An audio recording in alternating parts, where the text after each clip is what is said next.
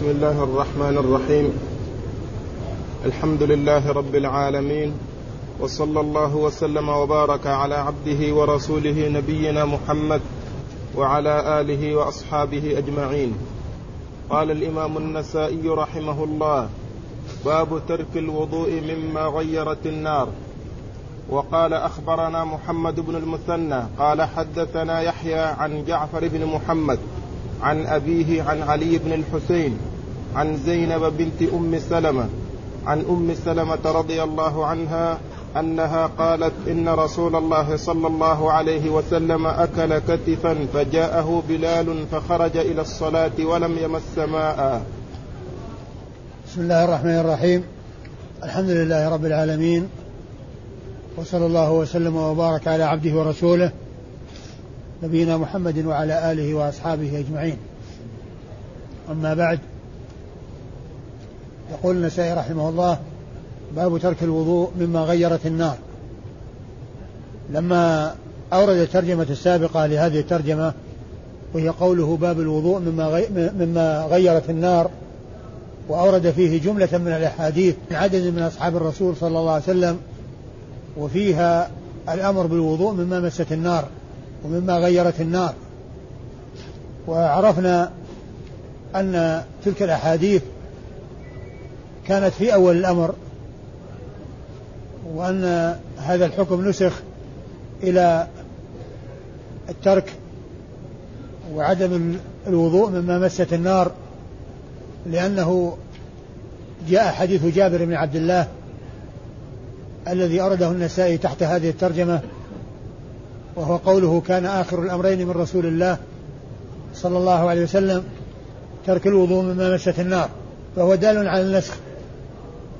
وقد أورد النسائي في هذه الترجمة أحاديث لكن أصرح لكن أصرحها وأوضحها في النسخ وأن ترك الوضوء هو الحكم الناسخ حديث جابر الأخير. وقد أورد النسائي قبل هذا الحديث ثلاثة أحاديث آه ليست واضحة في النسخ ولكنها واضحة فيما ترجم له. وهو ترك الوضوء مما مست النار. وهو أن النبي صلى الله عليه وسلم أكل لحما ولم يتوضأ وأكل طعاما ولم يتوضأ فكان فكانت تلك الأحاديث دالة على ترك الوضوء مما مست النار. وأول هذه الأحاديث حديث أم سلمة أم المؤمنين رضي الله تعالى عنها أن النبي عليه الصلاة والسلام أكل كتفا يعني كتف شاة ثم جاءه بلال وآذنه في الصلاة فخرج وصلى ولم يتوضأ. يعني لم يتوضأ بعد هذا الأكل. يعني كان متوضئا ثم أكل ذلك اللحم من كتف الشاة ثم خرج إلى المسجد بعد أن جاءه بلال وآذنه وأعلمه بحضور وقت الصلاة فخرج ولم يتوضأ. فدل هذا الحديث على ترك الوضوء مما مست النار. لكن هذا لا يدل على النسخ لأن هذا الحديث فيه ترك الوضوء وأحاديث أخرى دلت على فعل الوضوء. لكن الدال على النسخ هو حديث جابر الأخير. كان آخر الأمرين من رسول الله صلى الله عليه وسلم ترك الوضوء مما مست النار. يعني أن الوضوء كان أولا وترك الوضوء كان آخرا وكانوا يأخذون أي الصحابة بالأحدث فالأحدث من, من, من فعله عليه الصلاة والسلام. يعني فيكون ترك الوضوء هو الحكم الناسخ والوضوء هو الحكم المنسوخ. وأما إسناد الحديث فيقول النسائي أخبرنا محمد بن المثنى نعم. أخبرنا محمد بن المثنى ومحمد بن المثنى هو الملقب الزمن. محمد بن المثنى العنزي الملقب الزمن. هذا لقبه وكنيته أبو موسى وهو أحد الثقات الأثبات وهو شيخ لأصحاب الكتب الستة. كلهم رووا عنه مباشرة. وهو قرين محمد بن بشار. هو قرين محمد بن بشار بن دار. الذي اتفق معه في سنة الولادة وسنة الوفاة واتفق معه في الشيوخ والتلاميذ وفي البلد وفي أمور متعددة حتى قال الحافظ في التقريب وكان كفرسي رهان يريد محمد بن بشار ومحمد بن مثنى الزمن وكان كفرسي رهان يعني ما واحد يسبق الثاني. اتفق في سنة الولادة وسنة الوفاة وفي الشيوخ والتلاميذ والبلد وأمور متعددة فصدق عليهما قوله وكانا كفرسي رهان يروي عن من؟ قال حدثنا يحيى. قال حدثنا يحيى وهو بن سعيد القطان الإمام الحجة الثبت المشهور الذي هو من أئمة الجرح والتعديل وحديثه عند أصحاب الكتب الستة وقد مر ذكره مرارا وتكرارا. عن عن جعفر بن محمد. عن جعفر بن محمد. جعفر بن محمد ابن علي بن الحسين ابن علي ابن أبي طالب الهاشمي وهو الذي يلقب الصادق وهو إمام من أئمة أهل السنة وهو من الأئمة الاثني عشر عند الرافضة الاثني عشرية الإمامية الذين يجعلون ال ال الولاية والإمامة في بعد رسول الله صلى الله عليه وسلم في اثني عشر ويدعون لهم العصمة. يدعون لهم العصمة. بل يصفونهم بأوصاف تفوق أوصاف الأنبياء. وهذا من الخذلان. وأوضح دليل على وصفهم إياهم أنهم يفضلونهم على الأنبياء والملائكة. والذي قال هذا ليس شخصا مغمورا أو يقال إنه شخص جاهل عند الرافضة بل هو إمام وزعيم كبير هلك قبل ثلاث سنوات ويعتبرونه آيتهم العظمى ومرجعهم الأعلى. هو الذي قال هذه العبارة الدالة على أن الأئمة مفضلون على الملائكة والأنبياء. حيث يقول الخميني الذي هلك قبل ثلاث سنوات يقول وإن من ضروريات مذهبنا أن لأئمتنا مقاما لا يبلغه ملك مقرب ولا نبي مرسل. وإن من ضروريات مذهبنا أن لأئمتنا مقاما لا يبلغه ملك مقرب ولا نبي مرسل. وهذا كلام ما هو كلام يعني آه، آه، حصل آه، يعني عبر بعبارة ونقلت عن العبارة هذا مكتوب ومدون ومطبوع. وهم يطبعونه ويوزعونه. وموجود في كتاب يسمونه الحكومة الإسلامية. وهو موجود في صفحة 52 من هذا الكتاب. هذا الكلام الساقط الباطل الذي هو من أبطل الباطل. فيغلون في الأئمة الاثني عشر والصادق رحمة الله عليه من الأئمة الاثني عشر. من الأئمة الاثني عشر عند الرافضة. وهو إمام من أئمة أهل السنة. إمام من أئمة أهل السنة. يعرفون له فضله وقدره ولكنهم لا يرفعونه فوق منزلته. كما لا يرفعون غيره من الأئمة وإنما طريقهم في هذا الاعتدال بين الإفراط والتفريط لا غلو ولا جفا يعرفون لهم فضلهم ومن كان من أهل البيت وهو من أولياء الله المتقين فقد جمع بين شرف الإيمان وشرف النسب. وإذا كان من أهل العلم والفضل فجمع أيضا شرف العلم. ولكن الأساس هو التقوى. فمن وجدت منه التقوى منهم وكان من أهل البيت فقد جمع بين الفضلين وبين الشرفين.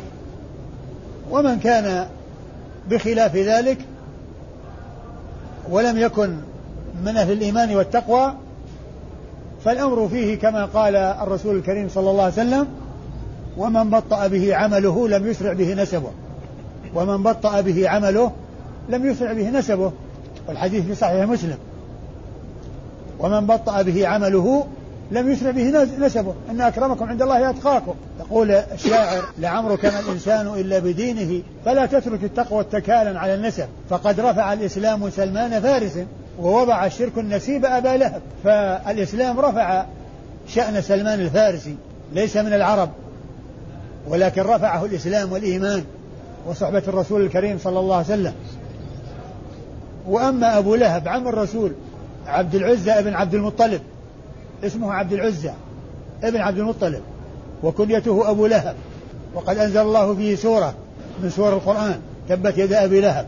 هذا عم رسول الله صلى الله عليه وسلم أخو أبيه عبد الله فهو, فهو عم الرسول صلى الله عليه وسلم لكن الشرك وضعه والكفر وضعه والإسلام هو الذي رفع الله به سلمان وغير سلمان ممن أكرمه الله بالإيمان. فجعفر الصادق رحمة الله عليه هو من أئمة أهل السنة يروون أحاديثه روى حديثه مسلم والبخاري في الأدب المفرد وروى له أصحاب السنن الأربعة وهو فقيه ومحدث وهو صدوق. يروي عن أبيه محمد. عن أبيه محمد؟ نعم. عن أبيه نعم. عن أبيه أبيه محمد. وهو محمد بن علي المعروف بالباقر أو الملقب بالباقر. وهو من أئمة أهل السنة. الذي يعرف أهل السنة فضله وقدره ومنزلته. وهو إمام أئمة الرافضة الذين يزعمون إمامتهم ويصفونهم بصفات لا يصفون بها الأنبياء والمرسلين كما هو واضح من العبارة التي ذكرتها آنفا. وإذا فمحمد ابن علي ابن الحسين الملقب الباقر هو إمام من أئمة أهل السنة هو حديثه وحديثه في الكتب الستة عند أصحاب الكتب الستة روى له أصحاب الكتب الستة وهو من الثقات الأثبات. وهو كما قلت من أئمة أهل السنة وممن تزعم الرافضة أنهم من أئمتهم الذين يغلون بهم ويصفونهم بصفات تجاوزوا فيها الحدود. ومما يتبين به ما عند الرافضة من الغلو أن من أصح كتبهم كتاب الكافي ومن أشهر كتبهم كتاب الكافي. وهذا الكتاب مشتمل على أحاديث تنتهي إلى أئمة أهل البيت وهم براء منها بلا شك وإنما هي كذب وافتراء عليهم. ما قالوها ولا يقولونها رحمة الله عليهم ولكن هذا من الافتراء عليهم. وفي ذلك الكتاب أبواب منها قوله باب أن الأئمة يعلمون ما كان وما سيكون وأنهم لا يموتون إلا وأنهم يعلمون متى يموتون وأنهم لا يموتون إلا باختيارهم. هذا باب من أبواب الكافر. وهو مثل صحيح البخاري عند أهل السنة. يعادل صحيح, البخاري عند أهل السنة. منزلته عند الرافضة كمنزلة صحيح البخاري عند أهل السنة. ومن الأبواب التي فيه باب أنه ليس شيء من الحق إلا ما خرج من عند الأئمة. وكل شيء لم يخرج من عندهم فهو باطل. وكل شيء لم يخرج من عندهم فهو باطل. فالحق هو ما خرج من عند الأئمة الاثنى عشر. وكل شيء لم يخرج من عندهم فهو باطل. يعني الذي خرج من أبي بكر وعمر وعثمان وطلحة والزبير وسعد وسعيد وأبو هريرة وعائشة وأمهات المؤمنين وبقية الصحابة. هذا باطل. والحق هو ما كذبوه وأضافوه إلى الأئمة الاثنى عشر. الأئمة الاثنى عشر براء منه أئمتهم براء من هذا. ومما اشتمل عليه هذا الكتاب من الأبواب باب أن الكتب المنزلة على الأنبياء والمرسلين كلها عند الأئمة وأنهم يعلمونها على اختلاف لغاتها يعني كل ما نزل من السماء من كتاب هو موجود عند الأئمة الاثنى عشر وهم يعلمونها على اختلاف لغاتها. هذا موجود. هذا كتاب باب من أبواب الكافي وذلك كاف في بيان ما اشتمل عليه كتاب الكافي من الباطل ومن الكذب والافتراء وأهل البيت ينزهون عن ذلك. ومن ذلك حديث موجود في الكافي يقول وينسبونه أظنه إلى الحسين بن علي يقول الناس ثلاثة أقسام ثلاثة أصناف عالم ومتعلم وغثاء. فنحن العالمون يعني الأئمة وشيعتنا المتعلمون وسائر الناس غثاء وسائر الناس غثاء. هذا حديث من أحاديث الكافي والإنسان إذا عرف مثل هذه الأحاديث ومثل هذه الأبواب يستشعر نعمة الله عز وجل عليه بالهداية وأن الله تعالى من عليه ولم يزغ قلبه ولم يجعله من هؤلاء الضائعين وهؤلاء الهالكين. الذين بعدوا عن الحق والصواب وقالوا ما قالوا من الكذب والافتراء ونسبوه إلى أئمة أهل البيت أئمة أهل السنة أو جماعة من أئمة أهل السنة وهم من يزعمون أنهم أئمتهم المعصومون الذين آه لا يحصل الحق إلا عن طريقهم. وكل شيء لم يأتي من طريقهم فهو باطل. كل شيء لم يأتي من طريقهم فهو باطل. ومحمد بن علي هذا هو الباقر وهو إمام من أئمة أهل السنة رحمة الله عليه وحديثه عند أصحاب الكتب الستة.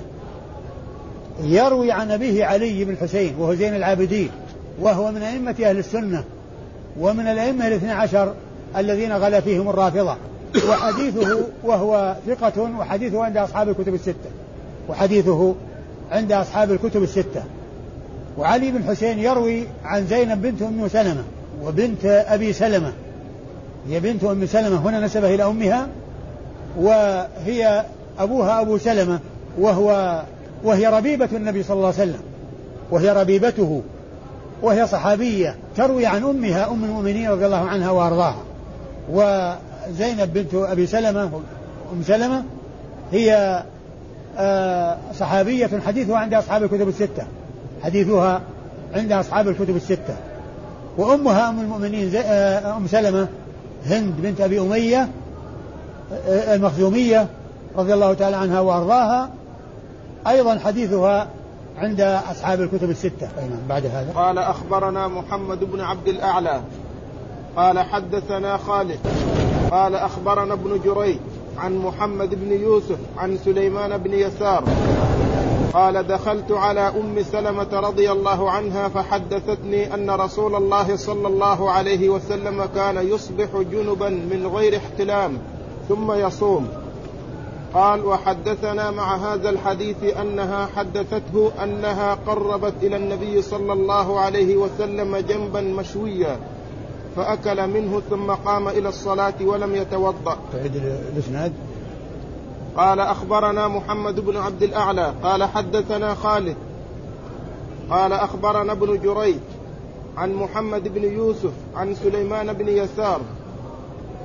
قال دخلت على أم سلمة فحدثتني أن رسول الله صلى الله عليه وسلم كان يصبح جنبا من غير احتلام ثم يصوم. وحدثنا مع هذا الحديث أنها حدثته أنها قربت إلى النبي صلى الله عليه وسلم جنبا مشويا فأكل منه ثم قام إلى الصلاة ولم يتوضأ. ثم ورد النسائي حديث أم سلمة من طريق سليمان بن يسار التابعي أنه دخل على أم سلمة وحدثته بحديث أن النبي صلى الله عليه وسلم كان يصبح وهو جنبا من غير احتلام ثم يصوم يعني أنه كان تصيبه الجنابة في الليل ثم يدركه الفجر وهو لم يغتسل فيصوم ويغتسل بعد دخول الفجر بعد دخول وقت الصيام. وهذا يدل على أن الإنسان إذا أصبح جنبا سواء كان عن طريق جنابة اختيارية وهي عن طريق جماع الأهل أو جنابة اضطرارية كالذي يحصل في النوم من الاحتلام ثم يصبح جنبا يعني في الحالين آه الحكم أن الصيام صحيح. فأم سلمة تقول إن النبي صلى الله عليه وسلم كان يصبح جنبا من غير احتلام فيصوم. يعني ولا يمنعه ذلك من الصيام. فدل على أنه لا يؤثر وإنما الذي يؤثر فعل ذلك في وقت الصيام. يعني الجماع في وقت الصيام هذا هو الذي يؤثر. وأما كل إنسان يكون عليه جنابة في وقت يجامع في وقت حل الجماع له وهو الليل ثم يصبح جنبا لم يغتسل لا يؤثر ذلك على صيامه. لا يؤثر ذلك على صيامه. ليس هذا هو المقصود من إرادة الحديث في هذا الباب. المقصود من منه الحديث الثاني الذي بعده وأنه آه، قدم إليه جنب مشوي فأكل منه وصلى ولم يتوضأ. هذا هو محل الشاهد لإيراد الحديث في هذا الباب الذي هو باب ترك الوضوء من مسة النار. ترك الوضوء مما غيرت النار.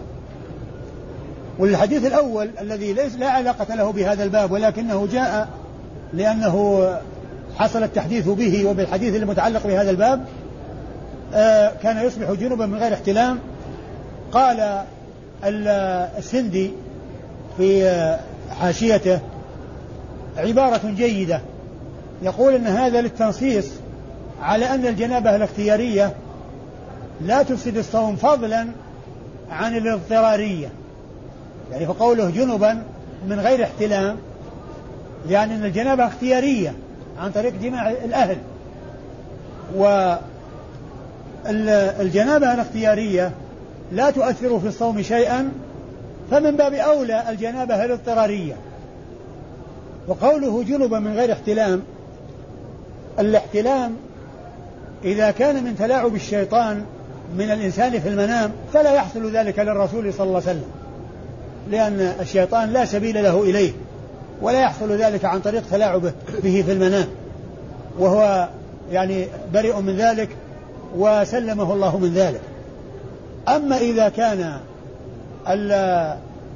إذا كان الاحتلام لا يحصل عن طريق الشياطين ولا يحصل ولكن يحصل عن طريق قوة يعني في الشخص يعني يحصل آه، خروج ذلك منه في المنام أو أو آه، فهذا يمكن أن يكون يحصل بالنسبة للأنبياء. لكن إذا كان الاحتلام يعني يتم عن طريق الشياطين ويحصل عن طريق الشياطين طبعا فالأنبياء منزهون من هذا ومبرؤون من هذا ولا يحصل للشياطين تسلط عليه. وقوله هنا من غير احتلام يعني آه، كما قال السندي إن هذا للتنصيص على أن الجنابة الاختيارية لا تفسد الصوم ولا تؤثر في الصوم شيئا يعني إذا كانت الجنابة حصلت في, في, في آه، الجماع حصل في وقته آه، المشروع وأدركه وقت الصيام وهو جنب. فوجود الجنابة لا يؤثر. ولو كانت الجنابة اختيارية فضلا عن الاضطرارية الاضطرارية مما بأولى لأن الإنسان في منامه يعني كما هو معلوم غير مختار ومضطر. فحصول شيء من ذلك لا يؤثر عليه شيئا. لا في صيام ولا في غير صيام ولا في الحج. الإنسان لو جامع في الحج يعني قبل التحلل الأول يفسد حجه وعليه بدنه ويلزم أن يحج من قابل وأمور تترتب على هذا. لكن لو احتلم ما عليه شيء لأن الاحتلام اضطراري. ما للإنسان فيه دخل. ليس للإنسان فيه دخل.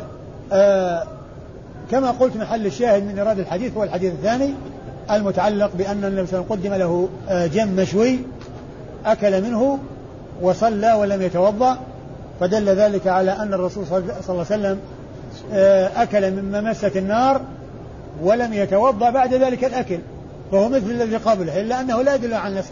ما في شيء يدل عن النسخ لأن هذا حديث فيه ترك الوضوء وأحاديث قبله فيها الوضوء فيها الوضوء فيها الأمر بالوضوء من مسة النار فما في شيء يدل عن النسخ.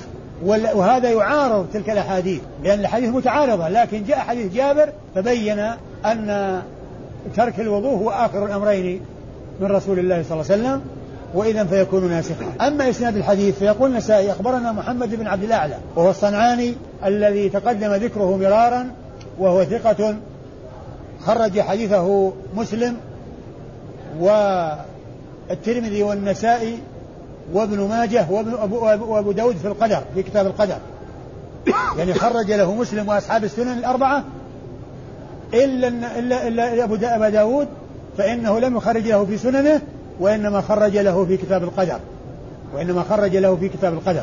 قال حدثنا خالد وخالد هو ابن الحارث الذي تقدم ذكره مرارا وهو ثقة خرج حديثه أصحاب الكتب الستة. عن ابن جريج. عن ابن جريج وهو عبد الملك بن عبد العزيز المكي. ابن جريج وهو ثقة وهو يدلس ويرسل. وقد مر ذكره مرارا وتكرارا. عن محمد بن يوسف. عن محمد بن يوسف. ومحمد بن يوسف هذا هو الكندي الأعرج وهو ثقة خرج حديثه أصحاب الكتب إلا من؟ إلا أبو داود وابن ماجه. إلا أبا داود وابن ماجه. خرج له البخاري ومسلم والترمذي والنسائي ولم يخرج له أبو داود ولا ابن ماجه. وهو ثقة. سليمان بن يسار. عن سليمان بن يسار وهو التابعي المشهور أحد الفقهاء السبعة في المدينة المشهورين الذين جاء ذكرهم كثيرا في كتاب النسائي ومر ذكر ذكر سليمان بن يسار وغيره من فقهاء المدينة السبعة فهو أحد الفقهاء السبعة وهو أحد الثقات الأثبات وحديثه عند أصحاب الكتب الستة. يروي عن أم سلمة وهي راوية الحديث الذي قبل هذا والذي والتي روته عنه ابنتها زينب بنت أبي سلمة. اللي بعده قوله وحدثنا هذا من من النسائي ولا من من؟ نعم وحدثنا مع هذا الحديث أنها حدثتنا لا اللي شو اللي اللي- الاسناد شو اللي قال إيش؟ محمد بن يوسف عن سليمان أيوه أيوه شو يقول؟ في اخره قال واحد. لا لا اقرأ ما, ما قال محمد بن يوسف. نعم. اقرأ قال محمد بن يوسف.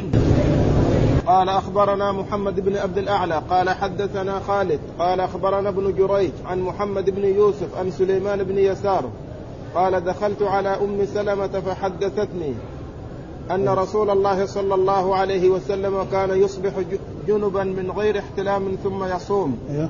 قال وحدثنا مع هذا الحديث أنها حدثته.